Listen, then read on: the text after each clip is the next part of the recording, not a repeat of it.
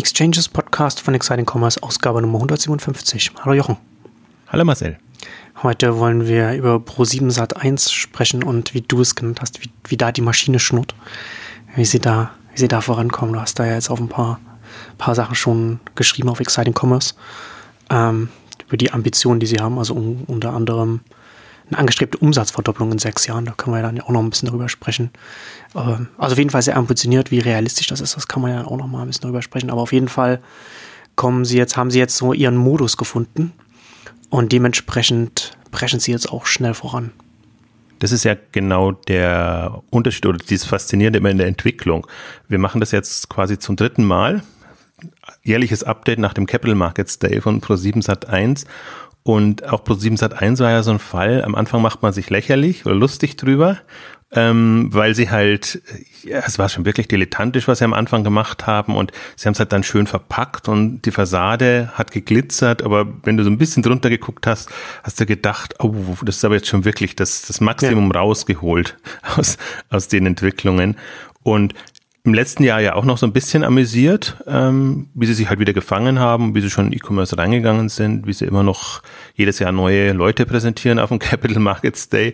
Ähm, ja. Ist, ist auch immer noch so. Aber jetzt eigentlich, und so ist mir bei Zalando gegangen, so ist mir bei dem einen oder anderen, anderen gegangen, ähm, dass man irgendwann an den Punkt kommt, wo man sagt, man, also es kippt dann so, dass man es wirklich ernst nehmen kann und, und, und mit einer also ernsthaft durchanalysieren kann nicht dann immer in diese semi-spöttische Richtung zu verfallen, wo man sagt, was machen Sie jetzt da wieder, was haben Sie sich dabei gedacht? Und das hatten wir in der, der Tengelmann-Ausgabe schon gesagt, ähm, das sagt der Pro7-Chef ja auch ganz offen, dass sie wirklich äh, improvisiert haben am Anfang und, und Fehler gemacht haben, dann ihre Epic Companies, äh, quasi ihr, ihr Rocket-Modell, äh, was wir als Epic Fails ja ähm, benannt haben, war so klein, als dass es Epic hätte sein können, aber, aber alles waren so Entwicklungen, ähm, wo man einfach gesehen hat, sie wollen da jetzt irgendwas nachahmen oder etwas machen, was, was andere machen oder haben sich irgendwie was verkaufen lassen, was, was, hm. was sie gedacht haben. Können wir selber nicht, aber wenn wir da kompetente, in Anführungszeichen, Leute haben, dann, dann geht das schon. Ähm, und irgendwann halt festgestellt, Nee, geht nicht. Und ich meine, ihren eigenen Weg müssen sie eh finden. Und der eigene Weg war ja quasi aus nichts was zu machen. Also sie haben kein Geld gehabt, deswegen haben sie halt Werbezeit verkauft und haben da versucht, diese Deals zu machen, haben da nicht immer die besten bekommen und haben da sich so lange jetzt, langsam jetzt vorgearbeitet. Also schon auch vor dem Hintergrund eine eindrucksvolle Geschichte. Und jetzt, wenn man sie halt sieht und wenn man jetzt verfolgt, was 2015 passiert ist und was noch stärker 2016 passiert ist, sieht man halt, inzwischen nehmen sie richtig Geld in die Hand und oder haben Partner gefunden, die, mit denen sie gemeinsame Deals stemmen können. Und deswegen bauen sie sich jetzt wirklich konsequent ein sehr, aus meiner Sicht spannendes Portfolio auf. Ähm, vielleicht jetzt noch nicht in dem finalen E-Commerce-Kontext, weil sie jetzt gerade noch in dem Modus sind, sie müssen ja im Prinzip etwas finden, online getrieben, was ihnen ihre TV-Plattform ersetzt, weil TV ja einfach, sie sagen es jetzt noch nicht so, aber man sieht es ja, es, es hat in dem bisherigen TV-Kontext keine Zukunft. Ja. und sie versuchen da, und das, das, war, das ist das Einzige, wo man sich noch amüsieren kann, ist faszinierend, wie sie ihr Werbeinventar erhöhen ohne Ende, also neue Kanäle starten und, und sich da alles einfallen lassen, um da einfach diese ganzen Spots, die sie ja verkaufen durch diese Media for Equity Deals, auch in irgendeiner Form unterzubringen. Also es ist quasi so, ihre Gelddruckmaschine ist, ja. wir, wir erhöhen unsere Werbevermarktungsplätze und, und dadurch kommen wir eben an diese Media for Equity Deals und ähm, dann, für, dann geht man weiter. Und die haben jetzt, also wenn man, wenn ich vielleicht ganz kurz das, ihr Modell erläutere, ist jetzt ja wirklich so, ähm, dass sie quasi die Media for Equity Deals ist ihr, ihr, ihr Testphase, oder die haben es haben es genannt, ihre sehr, sehr lange, langgestreckte Due Diligence Phase. Damit bekommen sie Einblick in die Unternehmen und können sich angucken, ob das Modell funktioniert, ob sie auch den richtigen Hebel haben, um das voranzubringen und ob das Team natürlich auch entsprechend ähm, es, es das Unternehmen so trimmen kann, dass es auch die Margenvorstellungen, die Pro7 Sat1 hat, erfüllt. Und wenn das klappt, erhöhen sie die Anteile oder übernehmen das und dann ist es in-house quasi, ähm, da wird es nochmal optimiert und, und wird dann groß gemacht, in Anführungszeichen, und internationalisiert oder was auch immer. Also das sind jetzt, auch da sind, sind noch vergleichsweise früh. Da haben sie halt jetzt ihre Flaconis, Amorelli, haben sie noch nicht ganz 100 Prozent und ähm, ja, ihr, ihr Schmuck, Valmano ist mir fast nicht eingefallen, also ihr Schmuck-Startup, das sie, das sie selber und dann wieder mit Partner ähm, gemacht haben, das ist sicherlich jetzt noch die kleinste Einheit. Ähm, ja, es fehlt ihnen noch an der einen Stelle was, aber das ist so das, das Modell. Und, und, und das haben sie jetzt, äh, ich habe es ja auch geschrieben, sie haben es nicht so genannt, aber ich, ich sag so im Wochentakt, diese Media for Equity Deals, was wirklich faszinierend, schräg, absurd ist, weil, weil man muss, man muss, das meine ich mit Maschine und Maschine ja. schnurrt, ne? Das muss, man muss sich das mal vorstellen, wie viele, mit wie viele Gespräche man führen muss, um so einen Deal einzutüten und wie man das dann hinbekommt, dass man wirklich quasi, also es waren mehr oder weniger 40 Wochen, 39 Deals, war ja so Anfang Oktober abgeschlossen das Jahr, jetzt für dieses Jahr schon. Und wenn sie dann Richtung 50 kommen, dann kann man wirklich sagen, pro Woche ein Deal. Und das Faszinierende, was jetzt in den letzten beiden Jahren passiert, ist quasi auch pro Monat ein großes Investment. Also Verivox war jetzt da drin, ihr, ihr Reise-Startup war da drin, dann war jetzt Parship Elite ähm, als, als Deal-Käuferportal, also wirklich ähm, große Deals, auch im Tech-Bereich. Sehr stolz sind sie auf, auch auf ihren, was sie AdTech-Stack nennen. Ähm, also, dass sie wirklich versuchen, da jetzt auch technologisch logisch ähm, eine, eine, wie soll ich sagen, Infrastruktur auf die Beine zu stellen, äh, mit der sie halt in-house dann ja natürlich auch kanalübergreifend das tracken können und, und ausspielen. Also ich bin immer da noch so hin und her gerissen, ob das wirklich ähm, substanziell hilft oder ob nicht ihre Verkaufskonfidenz im Zweifel größer ist, also Werbevermarktung und alles, was damit zusammenhängt, um, um den Leuten diese Deals schmackhaft zu machen. Aber das ist die Grundstruktur. Das ist tatsächlich dann so ein Ökosystem. Und wenn man jetzt auch sagen kann, meine Güte, Verifox, äh, Preisvergleiche und, und, und Marktplätze oder was sie da alles haben, das ist jetzt nicht im Kern E-Commerce, aber das ist ja quasi ihr, ihr Hebel, ähm, wenn das Traffic getrieben und Traffic stark ist, können sie daran andocken, ihre anderen, in Anführungszeichen, Assets und mit denen, sei es handelsseitig, sei es produktseitig, entsprechend ähm, Geld verdienen. Und im Reisebereich haben sie das tatsächlich so gemacht, dass sie ja von den Vermittlungsplattformen rein in wirkliche Reiseveranstalter gegangen sind. Und ähnlich kann und wird es auch in diesen Bereichen passieren. Also es ist nicht ausschließen, dass sie dann auch mal einen Stromanbieter haben. Also es ist jetzt das, das wahrscheinlich absurdeste Beispiel, aber nur um es um's, um's mal zu verdeutlichen. Ähm, also auch in den Segmenten, aber eben auch, ähm, und ich glaube, das ist schon ihr Kern wird irgendwann sein, wirklich in diesen produktgetriebenen E-Commerce reinzugehen. Nur ist das der schwierigste Fall. Da, da, da müssen sie halt extrem gucken, wie, wie sie da sich ein Portfolio aufbauen, das wirklich Substanz hat und das dauerhaft was bringt. Aber so wie du das sagst, also ist es jetzt schon absehbar, dass sie da keine Angst haben, da reinzugehen, dass es nicht so ist wie jetzt. Also Axel Springer zum Beispiel ist ja schon mehr auf den, auf den Vermittlungsplattformen und auf, auf, den, auf den Marktplätze fixiert und da scheinen sie ja dann schon auch gewillt zu sein, dann darüber hinaus zu gehen. Aber was mich halt auch interessiert ist, wenn man, wenn man sich das jetzt anschaut, scheint es ja schon so zu sein, dass sie jetzt als Holding jetzt nicht sagen, sie nehmen jetzt, sie haben sie fokussieren sich nicht aus, sie schauen sich an, du hast ja gesagt, äh, Onlinehandel und hast ja verschiedene Sachen gesagt, so Preisvergleich und so weiter. Ähm, und, und, und sie haben Reise und, und, und äh, Lifestyle, so, äh, die ganz viele verschiedene Richtungen. Sie haben da nicht irgendwie, dass sie da, dass sie da sagen, wir konzentrieren uns auf, auf einen Markt oder, oder wir, oder das ist so, äh, das ist so der, der Kernbereich, in dem wir uns unsere Kompetenzen aufbauen, sondern es ist ja schon relativ breit gefächert, wo sie da ihre, ihre großen und kleinen Deals machen. Ja, aber das äh, hätte ich jetzt vielleicht auch jetzt so aus E-Commerce-Sicht, würde ich auch so argumentieren und sagen, ähm, ja, warum macht das jetzt, macht die ganzen anderen Fässer noch auf und, und, und macht das. Aber ich glaube, man muss es aus, aus, aus, aus Pro7 Sat 1 sehen, aus, ist ja trotzdem eine Massenmedium, das, das, das sie bespielen und deswegen, und das fasziniert mich eigentlich so dran, dass sie sehr weitergekommen ist in den Kernkompetenzen. Was macht sie hm. eigentlich aus und was sind die Hebel, die sie wirklich spielen können und die, die auch andere so nicht spielen können. Also ich finde das jetzt immer noch nicht als die, für mich ist es nicht die Offenbarung aus, aus einer Marktsicht, was Pro7 Sat 1 macht, aber ich finde es sehr smart gemacht aus einer Pro7 Sat 1 Sicht, dass man ja. aus aus so einer ja wirklich Massenmedium getriebenen Privatsenderwelt überlegt, wie überträgt man das in eine zunehmend, nennen wir es zunehmend digitalere Welt, mag das Wort ja. nicht, aber. Ja, wie kann man das mit dem, was man hat, eine zukunftsträchtige Firmenstruktur aufbauen? Ja, und, und deswegen sind sie halt, ich glaube, das kommt auch so ein bisschen aus dem Gedanken heraus, Werbevermarktung vermarktet alles.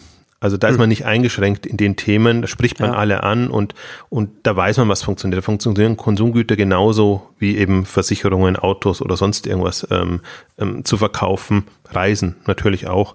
Und ich glaube, aus, aus dem Gedanken oder Verständnis kommt, kommt das her. Noch eine kurze Anmerkung zu dem, was du vorher gesagt hast. Ähm, mit, mit dem, was Springer zum Beispiel nicht macht, in, in den Konsumgüterbereich reingeht, glaube ich, das muss man auch so ein bisschen sehen, dass natürlich das Pro7 Sat1 Management, also Top-Management, Thomas Ebeling und Co., aus dem Segment kommen. Das sind ja witzigerweise keine Medienleute und, und, und Fernsehleute, ähm, sondern die kommen aus der Konsumgüterindustrie, also war im Pharmabereich, er war im, was hat er als Beispiel genannt, Coca-Cola, glaube ich, ähm, ähm, und, und hat da einen anderen Blick drauf und weiß natürlich auch, wo Geld verdient wird, dann in diesen Segmenten.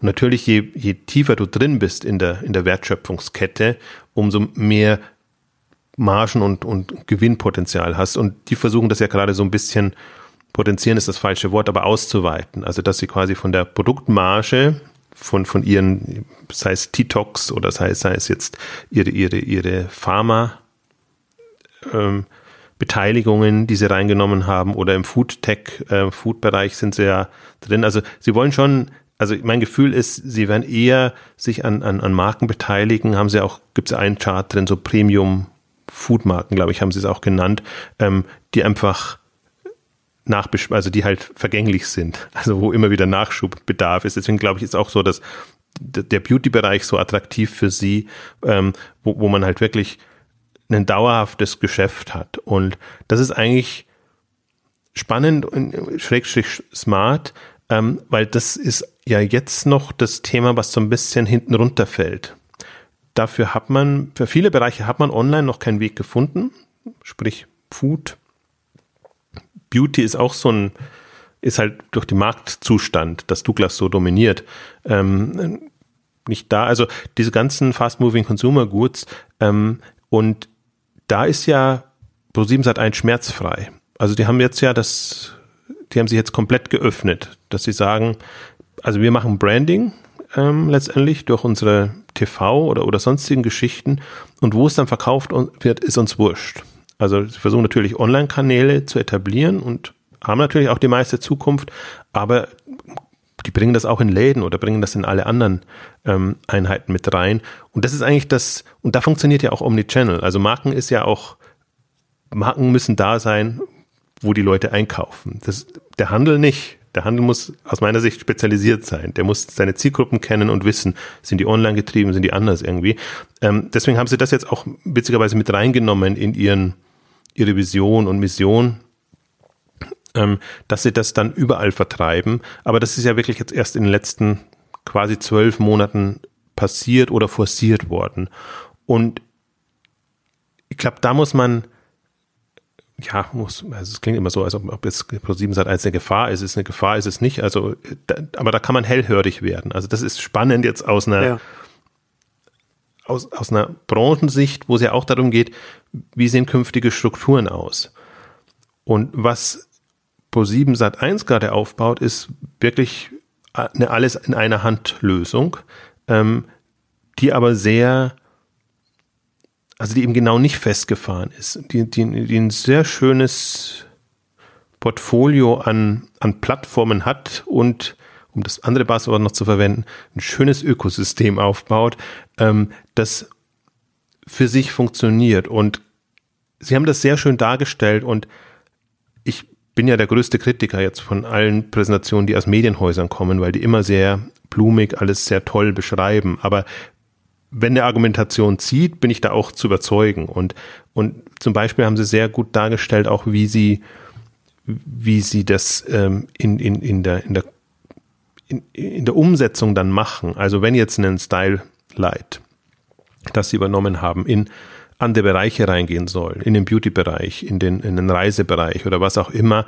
dann haben sie andere Einheiten, die das im Hintergrund quasi bestücken. Dann haben sie halt schon ihre Reisesuchmaschine, die wird halt dann unter Stylight nochmal passend eingebunden und würde dann ähm, da den Traffic abgreifen. Deswegen kann man auch nicht sagen, war, kam auch eine, eine, eine Argumentation, als ich das erste Mal so das, das beschrieben habe, wo, wo Stylight hingeht, ähm, passt eine Reisesuchmaschine zu einer Modesuchmaschine dazu. Passt natürlich nicht. Also du kannst aus einer Modesuchmaschine nicht eine Reisesuchmaschine machen. Aber du kannst, kannst schon den Traffic so nehmen, dann hast du halt, nennst du halt das Stylight-Reisen oder Urlaub oder Touristik oder, oder so, aber de facto steht ja dann irgendwas anderes dahinter, was sie schon in ihrem im Portfolio haben. Und so versuchen sie es zu spielen. Also alles wird alles. Und dann haben sie halt ein Verivox und eine Reise, ihr Reiseportal weiß ich jetzt gar nicht, wie das heißt. Ich glaube, das ist das, ist das E-Travel-Eye. Ähm, aber ich weiß nicht, wie es am deutschen Markt heißt. Und ähm, Stylight und Möbel.de und diese ganzen Plattformen und dann kannst du halt im Prinzip das unterhalb bespielen, wie du willst. Aber du baust diese Marken separat auf und das ist gar nicht ungeschickt jetzt aus einer, aus einer Pro7 Sat 1 Sicht, weil, weil eben TV und Werbung ja so viele Streuverluste hat. Ähm, also du könntest jetzt, ich glaube, man täte sich schwer, wenn man jetzt sagt, das muss alles eins sein. Und dann wird halt, könnte Stylart könnte ja auch unter Verivox laufen, zur Not. Also wenn man jetzt sagt, möchte alles über, über Branding-Schiene machen. Aber ich glaube, was, was ein Pro7 dann schon auch gut kann, ist, Zielgruppenansprache und ein Gefühl dafür zu haben, du brauchst halt unterschiedliche Marken, um unterschiedliche Themen in unterschiedlichen Umfeldern auch anzusprechen. Die, die koppeln das ja alles an, an Fernsehprogrammelemente. Und ein, ein Stylight halt bei Germany's Next Topmodel und wie sie alle heißen, funktioniert halt wahrscheinlich besser als ein Verivox, ja. die man, das man vielleicht eher in den Männer Umfeldern programmiert. Also ist schon, ist, ist, ist ganz erstaunlich, wenn man sich jetzt mal auch jetzt das Portfolio anguckt im Vergleich zu einem Jahr, vor einem Jahr oder vor, vor zwei Jahren. Jetzt ist halt viel dazugekommen, was, wo ich erstmal gestutzt habe, dass, dass sie sich das antun. Warum tut man sich einen Parship Elite Partner an, ähm, als Thema, was im Grunde könnte man ja sagen, das ist durch und das ist jetzt so durchgenudelt ähm, im TV und die tun sich so schwer, im Wettbewerb da abzugrenzen. Allein schon diese Fusion, dass Parship und Elite-Partner zusammengehen, ähm, fand ich schon, schon irritierend. Ähm, aber die Argumentation ist dann tatsächlich, wir können es branden und wir haben es halt dann in-house und, und bespielen das und werten das auf und machen das und ähm, sind begeistert vom Geschäftsmodell. Das also dass man dann, äh, dass sie, also sie argumentieren auch damit, dass sie eine Kernkompetenz haben in der Markenbildung selbst.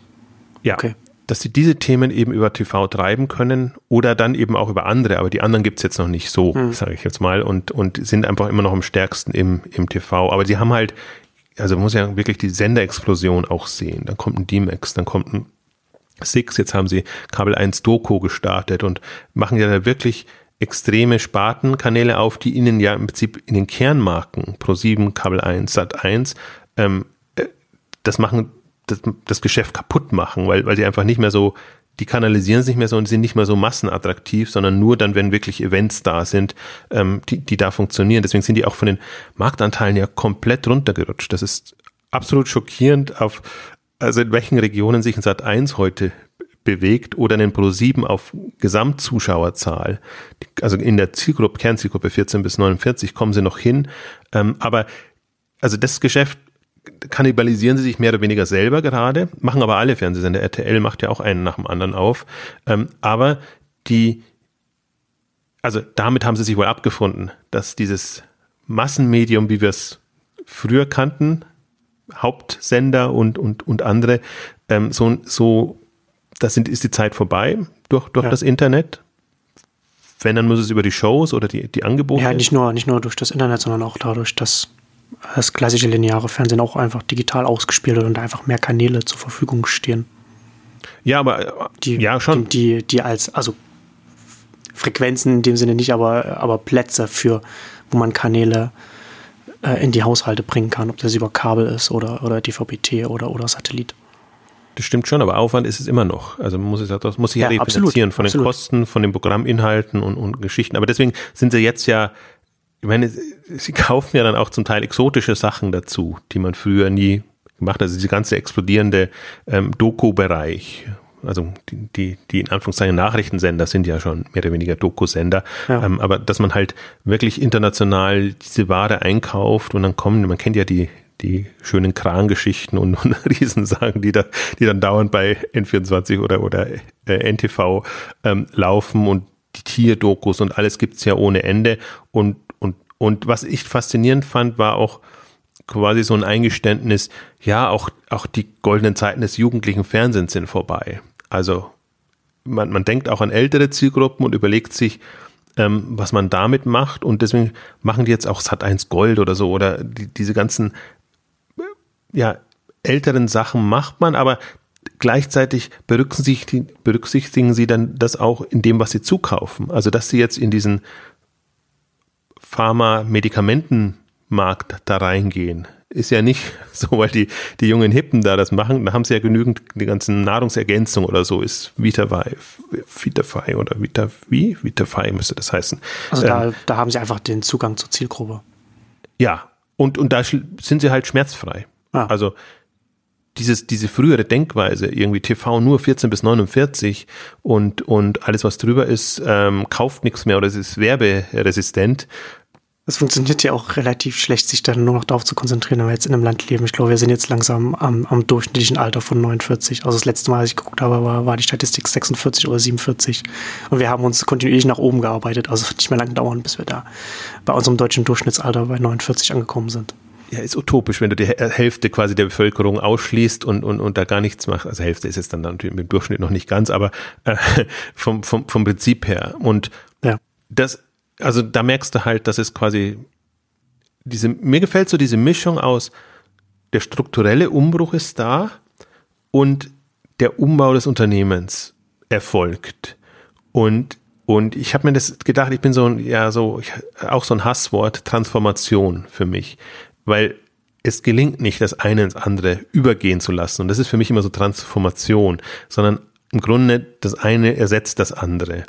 Und ich habe es jetzt mal so für mich, habe ich auch im Beitrag äh, erwähnt, Company Rebuilding genannt. Also mhm. wo man, weil, weil das ist wirklich das Faszinierende, das sieht man auch sehr schön an den an der Umsatzentwicklung, dass man sagt, die haben 2,3 Milliarden, glaube ich, waren sie, was sie, was sie so an Umsatz vorher hatten, über Werbeeinnahmen ja. im Wesentlichen ähm, erzielt und alles andere jetzt draufgesattelt und, und jetzt irgendwann wird das kippen und was heißt kippen, kann man so nicht sagen, weil das ist immer der Basisbestand. Aber wenn man sich mal anguckt, wie die Verteilung dann ist, was kommt noch aus dem klassischen Fer Fernseh-, Werbe-, TV-Geschäft an externen Einnahmen, wie sie es immer so schön nennen, und was kommt dann wirklich aus den neuen Einheiten heraus. Und, und das ist, finde ich, halt ein smarten Weg, wie man vom einen zum anderen kommt. Ja. Das ist nicht so das, was wir immer bei Katalogversendern oder bei anderen stationären auch besprechen, dass so die Hoffnung da ist, also irgendwann muss ein Wunder kommen, weil, weil sie ja immer quasi sagen, jetzt draufsatteln und dann Multichannel, Omnichannel, aber irgendwann bricht der ursprüngliche Kanal weg und dann hat man bei Neckermann gesehen, kollabiert's. Also erstmal ist man erstaunt, weil man sich ja immer eingeredet hat, das funktioniert schon äh, ohne. Dann sieht man, wenn die Stütze wegfällt, klappt das nicht. Und deswegen ist auch dieses, Transformation so illusorisch, dass man sich da einbildet, man kann vom einen ins andere übergehen, sondern das ist für mich ein sehr schönes Beispiel, wie man sieht, wie das eine das andere ersetzt und wie das eine natürlich jetzt noch eine wichtige treibende Rolle übernimmt, also sprich die ganze TV-Vermarktung und, und, und Branding-Geschichte, ähm, wie man aber sieht, dass das andere auch unabhängig davon funktionieren kann, ähm, aber äh, der Treiber, dem Treiber braucht es noch. Also entweder sind irgendwann wirklich alteingesessene Marken, dass man sagt, Verivox, klar, das ist die, die Plattform, auf die man drauf geht, Stylight, klar oder so. Ähm, aber so weit sind wir ja noch nicht. Also das braucht schon diesen, diesen Branding-Push und das müssen sie halt jetzt schneller hinbekommen, als ihnen ihr, ihre TV-Branding-Möglichkeiten einbrechen. Und aber sie kommen auch schneller voran. Das ist das, was mich fasziniert daran. Also das, diese, diese Wachstumsexplosion ja ist ja keine organische, sondern die, die ist rein anorganisch getrieben durch, durch Zukäufe, durch durch Beteiligungen, durch, durch was auch immer. Ähm, aber darauf kommt es ja letztendlich auch nicht an. Du, du brauchst aber eine gewisse Größenordnung, du brauchst einfach Geschäftsfelder, die ein Potenzial haben, dir dein ja durchaus schon sehr großes ähm, TV-Geschäft zu ersetzen. Und das ist immer die Herausforderung für Marktführer. Ähm, dann, dann startest du so einen kleinen Testballon im Online-Bereich, dann macht dir der ein paar Millionen und im Gesamtkontext überhaupt nicht. Also selbst wenn er funktionieren würde, würde jeder sagen, das ist ja lächerlich, was ihr da macht. Warum beschäftigt euch mit dem? Gebt das doch auf und, und konzentriert euch lieber auf euer in Anführungszeichen Kerngeschäft. Und das haben sie halt jetzt hinbekommen. Und die werden sich natürlich sehr viel leichter tun, sobald das dann über 50 Prozent, und ich glaube, da sind sie jetzt schon fast ähm, daran mit diesen ganzen Zukäufen, ähm, ihres Hauptgeschäfts machen, dann einfach zu sagen auch, nee, wir, wir entscheiden jetzt so und gehen dann in die Richtung. Und für mich ist eigentlich, ich habe mir gedacht, wir haben ja diese die Project A-Ausgabe gemacht, wenn Project A den Turbo zündet. So ein bisschen ähnlich ist für mich auch der Fall jetzt bei Pro7 Sat 1, weil, weil ich das auch alles noch als Anfänge sehe, beziehungsweise ich sehe in den, oder wenn man es nicht als Anfang sieht, dann sagen wir, in den letzten ein, zwei Jahren, glaube ich, sieht man so ein bisschen, was für eine Power da dahinter stecken könnte, wenn die wirklich Gas geben und wenn die natürlich dann auch ihre Co-Investoren überzeugen können. Und die haben jetzt diesen schönen, in Anführungszeichen, ähm, Deal, was, was, ähm, ähm, na, Käuferportal angeht, gemacht, wo sie General Atlantic mit reingenommen haben. General Atlantic war ja eigentlich immer so jetzt im, im deutschen Bereich zumindest der Partner für Springer. Wenn sich Springer irgendwas Teures leisten wollte, ähm, dann ist das in der Regel gemeinsam passiert und dann haben sie eben da noch einen starken Kapitalgeber mit, mit reingenommen und so ähnlich in, in so eine Richtung geht jetzt auch Pro7 Sat 1 und dann können sie halt solche wirklich kapitalstarken Partner mit, mit dazu nehmen und haben dann die Möglichkeit, ihr Modell weiterzufahren. Aber da ist natürlich auch eine gewisse Grundüberzeugungskraft notwendig. Ja. Also wenn man das Gefühl hat, äh, das ist alles nur Fassade und, und hat keine Substanz, dann tut man auch schwer, sich da schwer Partners zu überzeugen, das mitzugehen. Und deswegen habe ich auch geschrieben, sie haben jetzt ihr Rocket-Modell gefunden, weil das ist ja genau die, die Kunst oder der Punkt, dass man da ja, dass nicht nur das eigene, das eigene Modell funktioniert und dass, dass die Maschine schnurrt, wie ich wie es genannt habe, sondern dass man eben auch Partner findet, die das entsprechende Kapital reingeben, ähm, um erstmal es, es zu starten, dann ins Fliegen zu bekommen und dann ja komplett zu übernehmen oder wieder rauszukaufen. Und deswegen bin ich so in Anführungszeichen euphorisch gerade, was das angeht, weil ich ja das lange genug, also Project A kann man es verfolgen, bei, bei, bei Rocket kann man es verfolgen, was funktioniert oder wie es funktioniert und ähm, dann kann man sich halt vorstellen, wie sich eine, wie sich ein Pro7 Sat 1 verx-fachen kann. Also kann ich mir auch vorstellen, dass die ihre 2,3 Millionen äh, Milliarden verfünffachen. Hm, und dann ist es für mich, momentan ist es eher eine, es wird, es entsteht eine mächtige Struktur, sage ich jetzt mal. Ich kann mir aber vorstellen, dass da ein mächtiger Player entsteht für bestimmte Industrien und unter anderem eben auch für den Handel. Und das ist halt nicht mehr so der klassische Handel, wie man bisher kannten, sondern das wird eine neue Form sein. Aber der klassische Handel, ich meine, klassischer Handel ist ja quasi, du bist ein Handelshaus mit super vielen Filialen. Und je mehr Filialen hast, umso, du hast, umso mächtiger bist du also ein, wenn man sich jetzt ein DM vorstellt, ist für mich immer so, ein, so eine Orientierung oder, oder diese großen Filialisten. Und da du aber diese Filialen nicht brauchst, im Grunde jetzt für, für ein online getriebenes äh, Modell oder ein Versand-Liefermodell, wie auch immer, ähm, muss das ja eine komplett andere Struktur sein. Und ich bin, glaube eben nicht an den, glaube auch nicht an die Online-Shop-Idee, also Shop-Betreiber-Idee, dass man nur Shopbetreiber ist. Das war jetzt so eine schöne Einstiegslösung und ja, kommt man bis zum gewissen Grad, sondern ja. man sieht das bei Amazon, Marktplatz, Plattform, Öffnung und die kommen jetzt quasi quer rein. Ganz anders, aber das wird halt dann, also momentan geht es in Richtung vertikalisierter Anbieter, wie man das bei den anderen noch nicht so hatte, weil die alle ja Eigenmarken starten, während aber Pro7 Sat1 eher guckt, wo sind denn Marken mit Branding-Potenzial. No-Name-Brands oder, oder Brands, die halt schon für sich funktionieren, die aber eigentlich einen Hebel oder einen Kick brauchen, damit man sie wirklich zu, zu großen, bekannten Marken machen kann. Und das hat so, so, ein Modell, so, so ein Potenzial hat auch, auch ein Amazon nicht in dem Sinne. Also wo, wo will ein Amazon diesen Branding-Effekt erzielen. Die können über Preis und über andere ähm, Kriterien ganz gut ähm, natürlich auch Eigenmarken oder, oder junge unbekannte Marken hochbekommen, also zu einem Verkaufserfolg machen.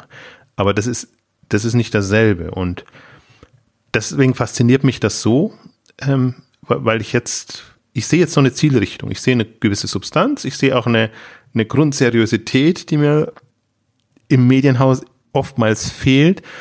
Und deswegen bin ich da jetzt sehr gespannt, was die da in den nächsten Monaten und Jahren äh, vorantreiben.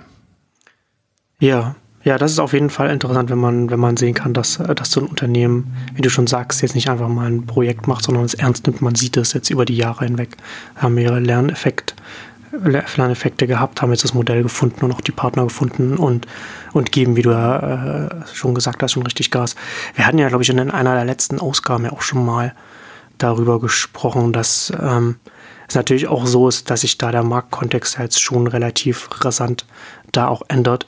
Und gerade bei dem, was sie jetzt, was sie jetzt an Assets haben und was sie jetzt anbieten, du hast ja schon mit den Kanälen angesprochen, aber selbst wenn, selbst wenn jetzt nicht die Zerfaserung mit den klassischen äh, Fernsehkanälen da wäre, ist es trotzdem so, dass man mit, den, mit der Werbung, die sie jetzt machen, sie jetzt natürlich die, der Effekt jetzt nicht mehr so sein kann, wie es das vielleicht bei einem Zalando noch war, das noch in, in, in, in, einem, in einem Werbeumfeld war, was nicht dominiert war von Online-Diensten, die versuchen, da an den Mann zu kommen. Ne? Das hat natürlich dann auch so eine gewisse ich, Inflation oder so, sage ich jetzt mal. Ne? Das hat, das hat so, so einen abnutzenden Effekt auf, auf die Zuschauer, auf die verbliebenen Zuschauer, sage ich jetzt mal in Anführungszeichen. Was natürlich auch so da auch so ein bisschen mit reinspielt. Ne? Also zum einen hat man, äh, sind die Zuschauerzahlen, entweder sie sind rückläufig oder sie sind bestenfalls konstant. Auf der anderen Seite, du hast es ja auch schon angesprochen, gerade so Sat 1 natürlich sowieso schon immer so ein bisschen eher jetzt beim älteren Publikum, aber grundsätzlich hat man natürlich ein ganz anderes Medienverhalten, je jünger die Generation wird, ne, was natürlich dann da auch da reinspielt, dass man eine, eine, eine Marke, die man jetzt für 20-Jährige aufbauen will, wär, wäre sehr viel schwieriger in, in so einem Umfeld, das jetzt, das jetzt noch zu machen, als jetzt für, sagen wir, 40- oder 50-Jährige. Nur, nur wenn man jetzt ne, es ist ja nicht bei allen Marken so, dass man da sagt, okay, das ist jetzt auf das Alter fixiert, aber bei, bei, bei so etwas. Und das schränkt natürlich schon den Handlungsspielraum schon ein bisschen an, oder beziehungsweise die Effektivität dessen, was Pro7 Sat 1 macht. Und da bin ich auf jeden Fall gespannt, ob sie es dann tatsächlich schaffen, was sie da, was sie da vorhaben. Ähm, weil selbst wenn die Zuschauer noch da sind, wie effektiv ist dann die Werbung überhaupt noch bei denen, die da, die da zuschauen? Und ja, also die Ambitionen sind da. Da bin ich auf jeden Fall gespannt, ob sie da noch genügend, noch genügend Assets haben, um dann da auch denen dann, dem dann auch gerecht zu werden. Also sie gehen aber schon auch rein natürlich in YouTube-Kanäle, YouTube-Netzwerke und, und Klar, all das. Logisch. Es ist ja nicht, nicht so, dass sie jetzt, das meine ich eben, das ist eigentlich sehr geschickt. Das, das eine ist das Auslaufmodell, aber das, das bespielen sie so gut und das, das managen sie so gut, dass man nicht das Gefühl hat, dass es ein Auslaufmodell ist. Und man weiß ja auch nicht, wie lange es braucht zum Auslaufen. Also ja. ist es fünf Jahren vorbei, in zehn Jahren vorbei, ähm, weiß man nicht. Aber sie haben schon ihr eben in Berlin sitzendes YouTube-Netzwerk. Sie versuchen das ja auch zu verzahnen, dass sie die in Anführungszeichen YouTube-Stars, Webstars mit den TV-Stars kombinieren in ihren TV-Shows, ähm, die sie haben.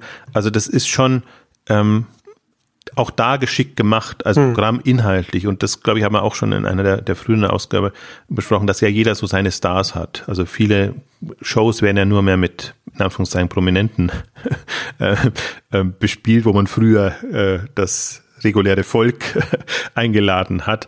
Äh, also deswegen ist auch prominent äh, so, so relativ. Aber da kann man sie halt bespielen, bekannt machen, ähm, auch die ganzen Promi-Formate, die dann darum eiern, hätte ich jetzt was gesagt.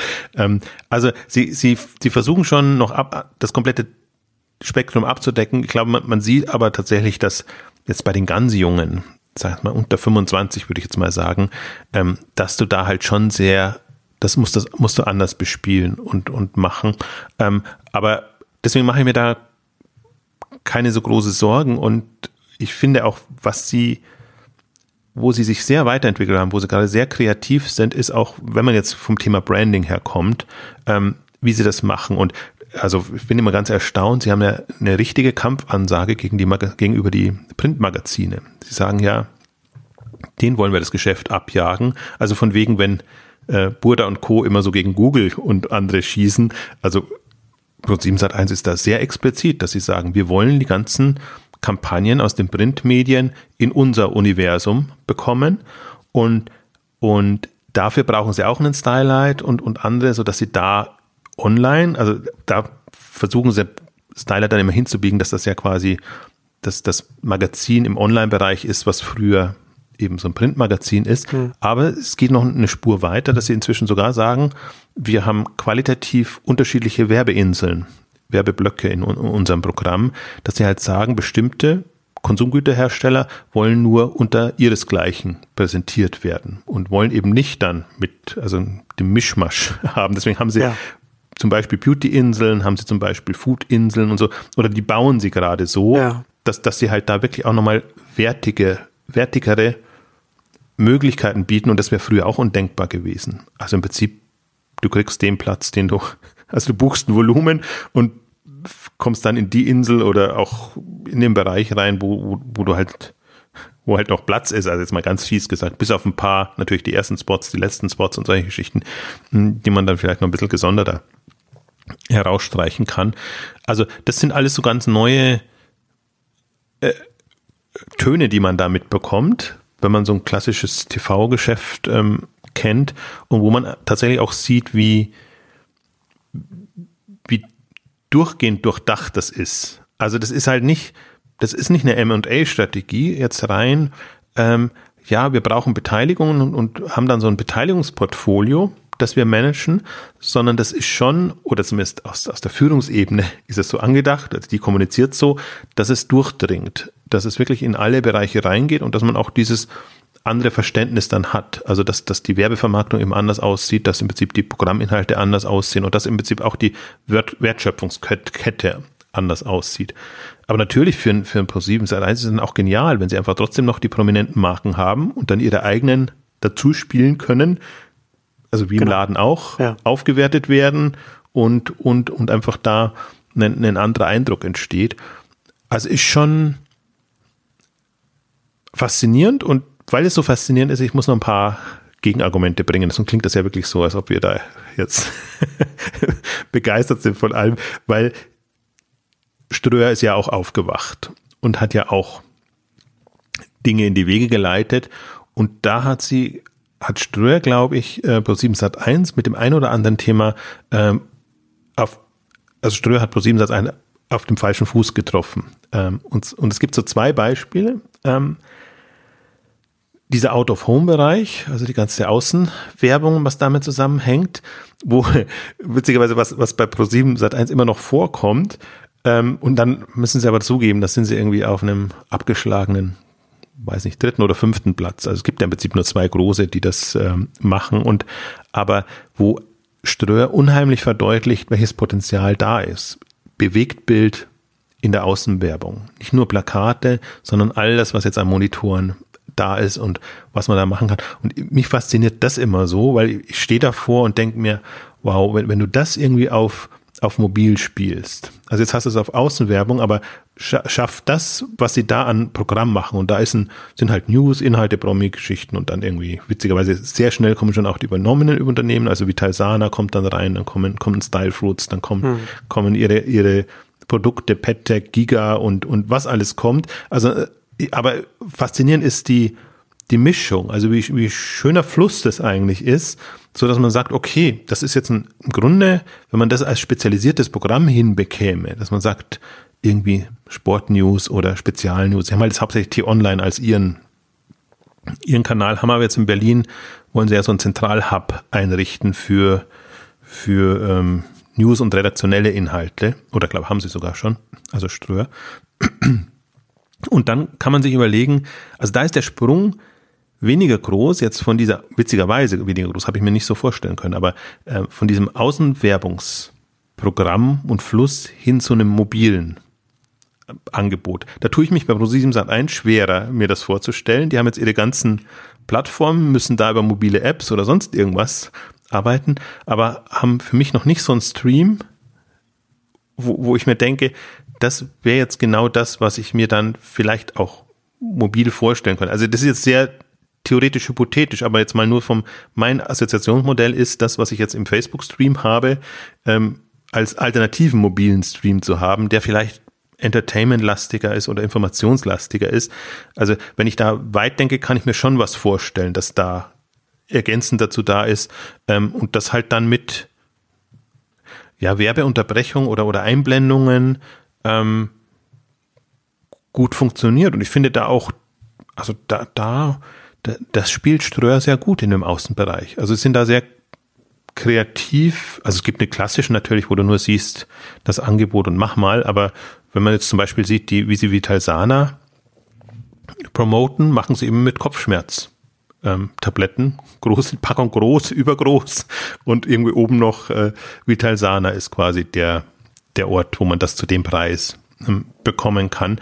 Ähm, also da finde ich, ist, ist, ist Ströer weiter kann man nicht sagen, weil sie natürlich kleiner sind und am Anfang sind, aber durch den anderen Weg, den sie kommen, durch die Vermarktungsschiene und, und durch diese anderen Vermarktungsplätze, die sie haben, ähm, finde ich das spannend. Wobei auch das ist für Ströer natürlich nicht das größte Geschäftsfeld, muss man auch dazu sagen, sondern die haben ja die ganzen Online-Vermarktungsbereiche auch, worüber also wirklich Kampagnen Display-Banner ausspielen oder so. Das ist ihr Kerngeschäft jetzt. Aber wenn ich jetzt mal weiterdenke in Richtung mobile Welt und das zweite Thema, wo sie, glaube ich, äh, Pro7 Sat1 auf dem falschen Fuß getroffen ist, ist ihre Beteiligung an Asam, Asam Kosmetik. Das ist ja so eine ein, ähm, alteingesessene Teleshopping-Marke, wo man sich erstmal wundert, ähm, dass was, dass man so, dass gerade so ein Ströer äh, sowas kauft und ähm, was jetzt bei Pro 7 Sat 1 immer häufiger auftaucht oder erstmals so richtig aufgetaucht aus, ist das Thema Home Shopping. Also ich, ich würde jetzt fast vermuten, so eine der nächsten Übernahmen könnte sein, dass das Pro 7 Sat 1 wieder HSE 24 übernimmt, das ja ursprünglich mal von Pro 7 Sat 1 und Quelle gestartet wurde, ähm, und, und damit eben auch Zugang zu diesen Marken hat. Ich glaube, da so hat auch niemand, noch niemand gedacht gehabt, dass irgendwie eine, ein ASAM, also eine No-Name-Marke eigentlich in der breiten Bevölkerung, aber extrem etabliert in der Teleshopping-Generation, ähm, ein attraktives, eine attraktive Kosmetikmarke sein hm. könnte. Ja. Und da bin ich jetzt sehr, sehr gespannt, wie, also ist ja nicht ein Reagieren, sondern das sind ja im Prinzip, die, die treten ja nicht gegeneinander an, sondern die befruchten sich mehr gegeneinander der eine hat Ideen oder macht Übernahmen oder, oder startet Angebote, äh, wo der andere vielleicht in Stutzen kommt und dann in irgendeiner Form reagiert oder agiert, sich selber was überlegt. Und ich, ich finde es so faszinierend, weil man hat jetzt auch mitbekommen, 1, 2, 3 TV ist ähm, übernommen worden, kann man nicht sagen, sondern sagen wir, die Altinvestoren haben neue gefunden, ist jetzt im, im Private Equity ähm, Bereich gelandet. Ähm, Juvelo, Ilumeo ist an die Börse gegangen wir sind jetzt die beiden kleinen und bei den großen, QVC ist ohnehin in, in Hand von QVC, Liberty ist eine andere Welt.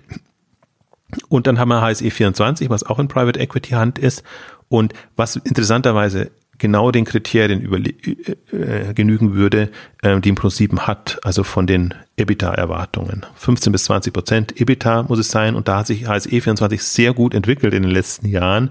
Deswegen haben die jetzt so 700 Millionen Umsatz, glaube ich, das muss man sich mal vorstellen, wenn die 700 Millionen dazu kämen jetzt für Pro7 Sat 1 und eine schöne Marge, dann ist das eigentlich genau, also ist natürlich jetzt erstmal ein, führt weg vom Onlinehandel und von all den Themen. Aber man stelle sich mal vor, und das haben wir in der Teleshopping-Ausgabe ja gesagt, Teleshopping schlägt sich extrem unter Wert, was Online-Themen angeht. Die haben sich da nicht weiterentwickelt, die spielen das nicht vernünftig und Zielgruppen. Wäre natürlich dann spannend, was, was sowas dann in einem Pro7 Sat 1 Konstrukt dann machen würde. Was sie mit ihren jetzigen Möglichkeiten ja. hätten, also mit ihren Stars, Testimonials, mit ihren äh, Produkten, Produktbereichen, Amorelie, Eigenmarken und, und anderen äh, Geschichten und was auch da geht's ja in Richtung neue Kanäle starten und alles. Das hat ja witzigerweise HSE24 sehr gut raus, dass sie ihren Beauty-Kanal haben, dass sie, äh, keine Ahnung, Abspiel extra, ähm, also Abverkaufskanal haben und all diese Themen. Deswegen die, sehe ich eben ich sehe diese Schwächen bei HS24, HSE24 und Co. und, und sehe die Synergiepotenziale, also gar nicht Synergiepotenziale, sondern es geht eigentlich mehr darum, Zusatzpotenziale, Wachstumspotenziale in so einer Kombination. Und da das jetzt als Home Shopping so schön auftaucht, bin ich mal sehr gespannt, ob, ob das eine Option ist. Ja. Man hat nicht gehört, ob HS24 gerade zur Verkauf steht, aber die haben jetzt relativ lange ihre Investoren schon drin. Wäre aber doch auch eine relativ teure Übernahme dann für ein ja. Pro7 Sat1. Eben, also die sind jetzt sehr teuer geworden, deswegen brauchen sie Partner oder, oder Modelle, ähm, so dass das funktioniert. Ähm, aber genau jetzt, das wäre jetzt genau dieselbe Argumentation. Haben Sie, können Sie verdeutlichen, dass das wirklich einen Mehrwert bringt, ne? dass Sie, dass Sie, dass Sie HS24 extrem nochmal nach vorne bekommen können und dass das die Gesamtbeteiligung dann tatsächlich nochmal ähm, wächst. Und die sind jetzt so, und das die sind jetzt so, und das wäre vielleicht vor, vor ein paar Jahren noch gar nicht möglich, äh, möglich gewesen, weil, weil sie dann wirklich nur TV-Kanal werden. Dann wäre die, die, die Synergie quasi nur sein, ja, wir haben halt jetzt einen, statt einem werbefinanzierten TV-Kanal einen über Verkäufe, Transaktionen basierten Kanal. Das ist ja ein, aber das ist, das, das ist komplementär. Da, da hast du keine Möglichkeiten. Erst jetzt da, da Pro7 Sat1 eben diese ganzen Assets hat, ähm, hat man die Möglichkeiten. Und warum soll man nicht über Teleshopping auch, äh, ähm, wie nenne ich, ihn das jetzt, warum kann man da auch nicht äh, Single-Börsen und, und Partnervermittlungen angeboten und, und solche Geschichten in Anführungszeichen verkloppen, hätte ich jetzt fast gesagt.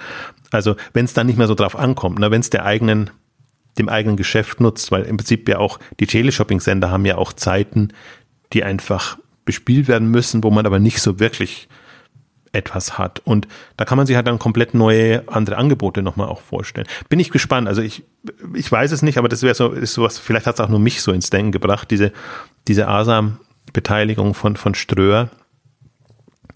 Ähm, weil, also bin mal sehr gespannt, was, was, was Pro7 Sat 1 da noch baut, aber das Interessante ist einfach, dass sie schmerzfrei sind. Also, das ist jetzt wirklich, ich finde, das ist zu sehen. Das ist nicht so, dass Schmerzfrei klingt so, so, so negativ. Sie sind, sehr, sie sind sehr pragmatisch in ihrem Vorgehen. So ist das schöne Wort. Du findest immer die schöne diplomatische. Ja, also, ja, pragmatisch kann man es auch nennen. Aber schmerzfrei klingt für mich halt so, dass, dass sie wirklich, was, was ein TV-Sender nie macht, nie hätte gemacht. Ja. Weil das ist ja wirklich so, das ist ja, das Selbstverständnis ist ja so, wir sind die Elite des, Mediengeschäfts, weil wir machen die tollen TV Bewegtbild ähm, ähm, und in der ganzen, also im Vergleich zu Radio, im Vergleich zu Magazine, im Vergleich zu Online ohnehin. Ähm, deswegen meine ich, also da die, die kennen da, die sind im Prinzip am weitesten in dem, dass sie nichts kennen, was was was sie nicht zumindest durchdenken würden und ja, bin ich, also deswegen fasziniert es mich auch so, weil ich glaube, so muss man, so pragmatisch, wie du sagst, muss man rangehen und das ist dann mehr Amazon-Style. Man tut das, was die Leute wollen oder wo man sagt, da kann man jetzt echt was, was Interessantes auf die Beine stellen, was jemand anders so nicht hinbekommt. Ähm, also ich möchte jetzt noch nicht sagen, dass Pro7 Sat 1, dass ich Pro7 Sat 1 schon in der Amazon-Liga sehe, aber ich bin sehr beeindruckt aus, aus also wie sie aus, aus, aus, aus dieser M&A-Welt was machen, weil wir haben es bei, bei Project A gesagt, dieses Operational VC-Modell, das ja Project A propagiert und dieses, diese Mischung aus M&A und dann da, darunter schon Kompetenzen. Also ist immer die Frage, wie, wie ernst man die nimmt und wie, wie hoch man die wertet. Aber das, das sind schon, also nicht nur im, im TV-Bereich, sondern inzwischen auch im Online-Bereich. Und das haben wir schon immer gesagt, dass sie jetzt wirklich ja Leute vom Fach dazugeholt haben, ehemalige Amazon-Leute, ehemalige, ja, wirklich äh, altgedientere Onliner, sage ich jetzt mal, in hm. unterschiedlichen Bereichen. Vielleicht jetzt nicht so, vielleicht bekommt man es auch nicht so mit, weil es jetzt nicht aus dem klassischen E-Commerce-Bereich ist, jetzt mal abgesehen von den Amazon-Leuten, sondern aus dem Reisebereich und was sie dann eben dann von Holiday Check und von anderen rüberziehen. Ähm, also das ist jetzt nicht so, dass das nur Hülle und Fassade mehr ist, sondern und ich nehme jetzt auch jetzt speziell nach dem Capital Market Day vielleicht diesen, diesen neuen Geschäftsbereich ernster oder Vorstandsbereich ernster, ne? Digital Ventures und Commerce, ähm, dass man sagt, okay, das ist jetzt wirklich eine Geschäftseinheit. Das ist nicht nur, wir, wir, wir modeln es mal wieder ein bisschen um, damit wir es anders strukturiert haben, damit auch jetzt zum Beispiel die Investoren sehen, wo liegen unsere Schwerpunkte, sondern ich glaube wirklich, der, der Unterbau ist ja dann auch etwas, was, ähm, was wachsen und reifen muss. Und das haben sie zwar jetzt heftig dementiert, dass sie da eine, eine Beauty-Spezialistin bekommen oder, oder sich eingekauft haben, aber an, angenommen, und so macht es ja Google oder andere auch, die haben dann ihre Branchenspezialisten, die sich bestimmte Themenfelder vornehmen und die sowohl die eigenen Einheiten vorantreiben, als eben auch das Vermarktungspotenzial ausloten und gucken, was kann man denn mit den Partnern über die ganzen Einheiten auch noch an hm, ja, gewinnbringenden Formaten äh, schnitzen. Also das ist schon, das ist schon spannend vor dem Hintergrund auch, dass selbst, sind inzwischen so weit, selbst wenn die externen Partner nicht mitspielen, Brands oder Markenhersteller, die vielleicht noch nicht so weit sind oder die irgendwelche Ressentiments haben jetzt gegen solche Modelle, dann spielen sie halt über die eigenen Marken. Ja. Und das finde ich, momentan sieht man das mehr noch bei Ströer, also in dem Außenwerbebereich muss man sich wirklich mal angucken, wie viel Prozent ist da externes und wie viel ist, ist eigenes. Und diese Explosion ja des, des Werbeinventars, dass man ja wirklich endlos Plätze hat und machen kann und dadurch, dass die Plakate nicht, ein Plakat hängt nicht mehr eine Woche, sondern es ist halt ein paar Sekunden sichtbar, der Display oder, oder Bewegtbild Format und dann ist es weg. Das heißt, man hat ja wirklich unendliche Möglichkeiten. Das, was im Online-Bereich explodiert ist, explodiert jetzt auch in diesen Bereichen und damit muss man kreativ sein, um die Preise noch halten, hochhalten zu können. Also das ist ja oder die Lücken füllen zu können, sagen wir es mal so rum. Ähm, das, das ist die Herausforderung, finde ich, für alle, die in der, in der Werbevermarktung aktiv sind und die glauben, also das ist ja ein Werbe, ist ein Modell, das der Knappheit funktioniert und groß geworden ist. Zeitungen, Zeitschriften, Werbung und alles. Und das ist ja stückweise jetzt immer weiter weggebrochen. Hilft natürlich dann noch. Also ist natürlich trifft nicht so schwer, glaube ich, den, den, wie es den Printbereich trifft, jetzt so ein, so ein Pro7 Sat 1 oder jetzt gerade so ein, so ein Ströer. Aber äh, das ist ja schon auch der gesamte äh, Werbemarkt ist ja auch mehr oder weniger ein Nullsummenspiel. Und da hilft es natürlich nicht, dass da natürlich jetzt auch online die, diverse Möglichkeiten entstanden sind mit Facebook und Google. Ja, aber deswegen muss man es halt auch sehen, es ist schon aus der Not eine Tugend gemacht. Genau. Also ich glaube, niemand würde da jetzt freiwillig reingehen wollen, sondern das ist ja schon Werbevermarktung und, und all das ist ja schon ein schönes Geschäft. So als Mittler da, da aktiv zu sein. Aber das, also ist auch interessant zu sehen, dass, dass da ja mehr passiert und, und in, in der Umwälzung, ne? Also dass, dass das gefühlt früher passiert oder, oder sagen wir mal mit einer anderen Dynamik und Ernsthaftigkeit als bei Medienhäusern oder auch im Handel. Das ist ja alles super zäh und, und, und, also wenn man die Etablierten ja. sich anguckt und ich versuche es dann auch mal zu vergleichen mit, ja, nehmen wir mal die Otto-Gruppe raus, weil das ist immer unser Lieblingsbeispiel, also, aber die Metro-Gruppe. Also, wenn man sieht, die sind ja auch aufgewacht und haben Dinge gemacht, aber das ist ja nicht annähernd so dramatisch, was, was da in auch den Denkmodellen, den Möglichkeiten passiert, sondern das ist, obwohl, also das ist ja mal unser positives Beispiel jetzt Metro, deswegen nicht, nicht missverstehen, aber ähm, das, das ist halt so im, im Rahmen der Möglichkeiten. Man macht das, man, also macht halt da einen Inkubator, Accelerator, Geschichten, man sucht sich Beteiligungen, die dazu passen. Man ist jetzt schon sich bewusst, dass das online ein Thema ist, aber da ist kein super radikales Modell oder Umdenken da. Also wenn man jetzt diesen Shift von wir sind Händler in Richtung Service, Dienstleister, Provider, das ist aber noch nicht so radikal. Also das ist smart, aber das ist in dem Sinne nicht radikal, wie, wie jetzt ähm, das, das, was so gerade so ein, so ein Pro7 Sat 1 treibt. Ähm, also finde ich schon bemerkenswert. Also deswegen tut man sich wahrscheinlich auch so schwer und ich bin gar nicht so sicher, ob das jetzt das Exciting Commerce Publikum, K5 Publikum so, wie soll ich sagen, so gut findet, wenn man dann plötzlich so solche Player sehr intensiv betrachtet. Ähm, aber ich bin ja immer auf der Suche nach alternativen Modellen und, und, und, sagen wir mal, mächtigen Playern, die jetzt natürlich, jetzt sieht das alles noch so ein bisschen ja, äh, kann man noch diskutieren, ob das schon Zukunft hat. Ähm, aber immer der, den Fall gesetzt, wenn es Zukunft hat, dann kann man sehen, wie mächtig das, das werden kann. Und ich will jetzt vielleicht zum Abschluss noch einen Aspekt mit reinfließen lassen, weil das natürlich jetzt auch getrieben wird ähm, durch diese unmögliche Fusion von äh, angedachte Fusion mal von Pro7 und Axel Springer. Das ist ja auch so ein Tengelmann-Fall quasi, wo dagegen votiert worden ist, dass die beiden zusammengehen. Und ähm, das wäre, das hätte ja aus unterschiedlichen Gründen Sinn gemacht und das hätte einen Axel Springer viel erleichtert, weil eben diese ganze Werbevermarktung und diese Geschichten Kompetenz einfach ähm, im TV-Kontext zukunftsträchtiger sind als das mit dem, was sich Springer rumplagen muss und wo sie halt in Richtung Pay-Modelle und Journalistikkompetenz und alles ähm, denken müssen. Im Prinzip, was jetzt ja passiert ist, im, im, nachdem sie nicht durften, ich glaube, einen zweiten Versuch gab es auch nochmal, jetzt aber offenbar ist jetzt entschieden, sie dürfen nicht mehr und glaube ich, jetzt hätten sie gar keine Chance mehr, weil sie jetzt so mächtig würden, wenn sie zusammengingen, dass es eh äh, illusorisch wäre, wenn sie überhaupt solche Ambitionen starten. Aber quasi Pro7 Sat1 hat sein N24 rausgegeben, abgegeben, ist irgendwann bei, bei Axel Springer gelandet und die machen jetzt da ja Welt N24, wie sie es nennen, haben zumindest jetzt ein Bewegtbild-Moment da drin, ähm, konzentrieren sich sehr stark auf diese ganzen Immobilien, Kleinanzeigen, Märkte, also eigentlich vergleichsweise noch konventionell, Idealo und solche Sachen sind auch dabei.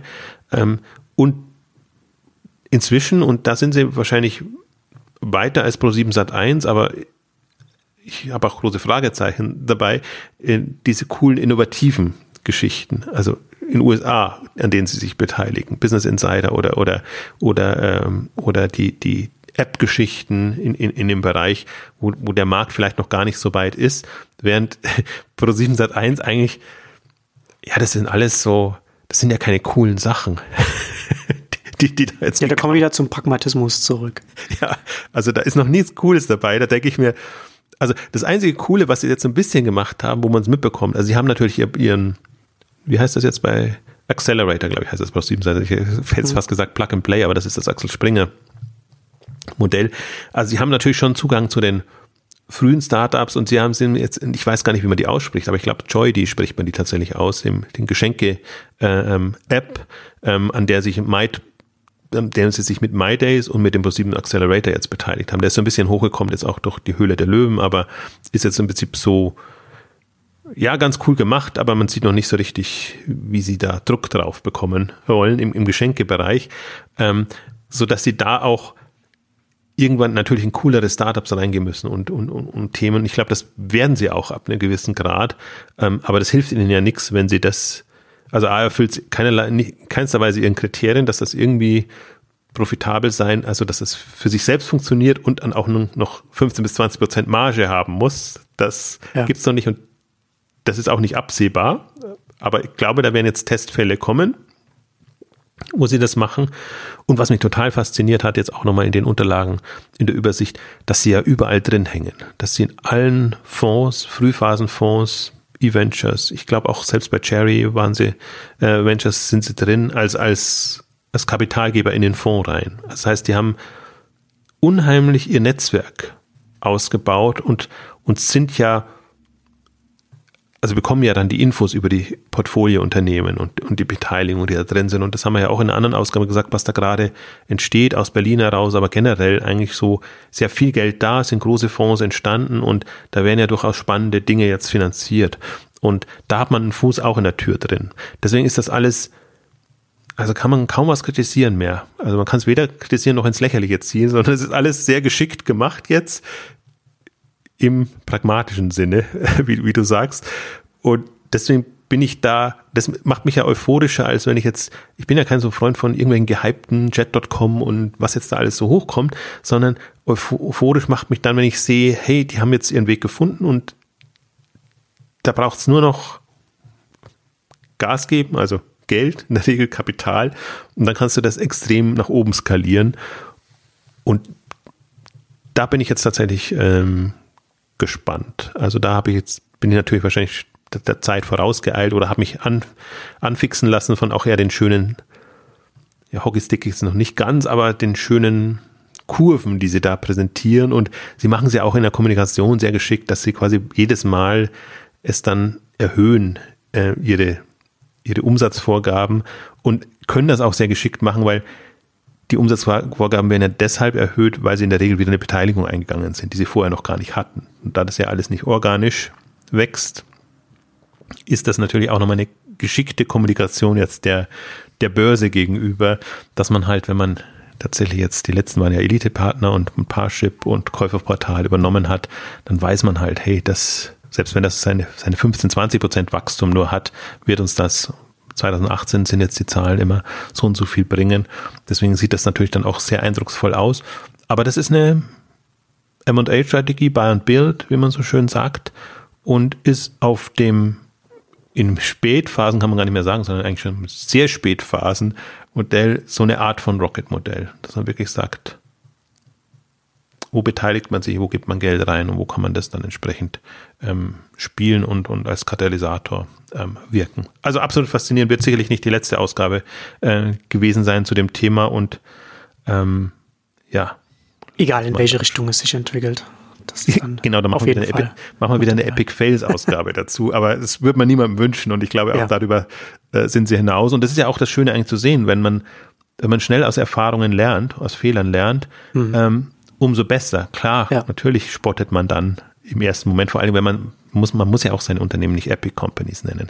Also man hätte es ja eine Spur kleiner können, dann wäre der, der Fail auch nicht so, so schlimm, aber das ist die, die Medienwelt. Da wäre der Spott dann auch nicht so episch geworden. Nein. Ja, und jetzt abschließend äh, noch ein kurzer Hinweis in eigener Sache. Ähm, man kann immer noch an der Hörerumfrage teilnehmen und da für die Verlosung der 5K5-Tickets in Frage kommen. Also gerne teilnehmen. Da können wir mehr, können wir wir bekommen gerne ein bisschen mehr Feedback von unseren Hörern, was wir, wie man, wer, wer uns hört und wo, auf welche Art und Weise man uns hört und was wir vielleicht besser machen können und so weiter. Und dann auch noch gleich der Hinweis auf die K5. Da ist jetzt auch der Vorverkauf gestartet. Das ist jetzt wirklich, wir haben es Fan-Tickets genannt, weil es wirklich die, die super Früh, Frühbücher, Früh, Frühbucherpreise ähm, sind für 149 Euro für zwei Tage. Also wer jetzt schon weiß, äh, dass er am 22. 23. Juni nichts anderes und Besseres vorhat und was könnte es auch Besseres geben da. Ähm, der kann sich eigentlich jetzt die Tickets schon reservieren und das sind ja. immerhin diesmal 250, weil wir wirklich ja mehr Leute erwarten, ähm, die zu günstigen Preisen zu haben sind. Also wer will, kann ab sofort unter der Seite k5-konferenz.de. Für die Fans, also zu dem Preis ja auch praktisch geschenkt. .com. Wir, wir verlinken es dann auch in den Shownotes dann nochmal, kann man es dann auch nochmal, wenn man es auf Exciting Commerce selbst noch nicht mitbekommen hat, findet man dann da, äh, es da auch nochmal. Ja, und damit kommen wir zum Ende unserer großen Pro7 Sat1 Ausgabe. Vielen Dank fürs Zuhören und bis zum nächsten Mal. Tschüss. Tschüss.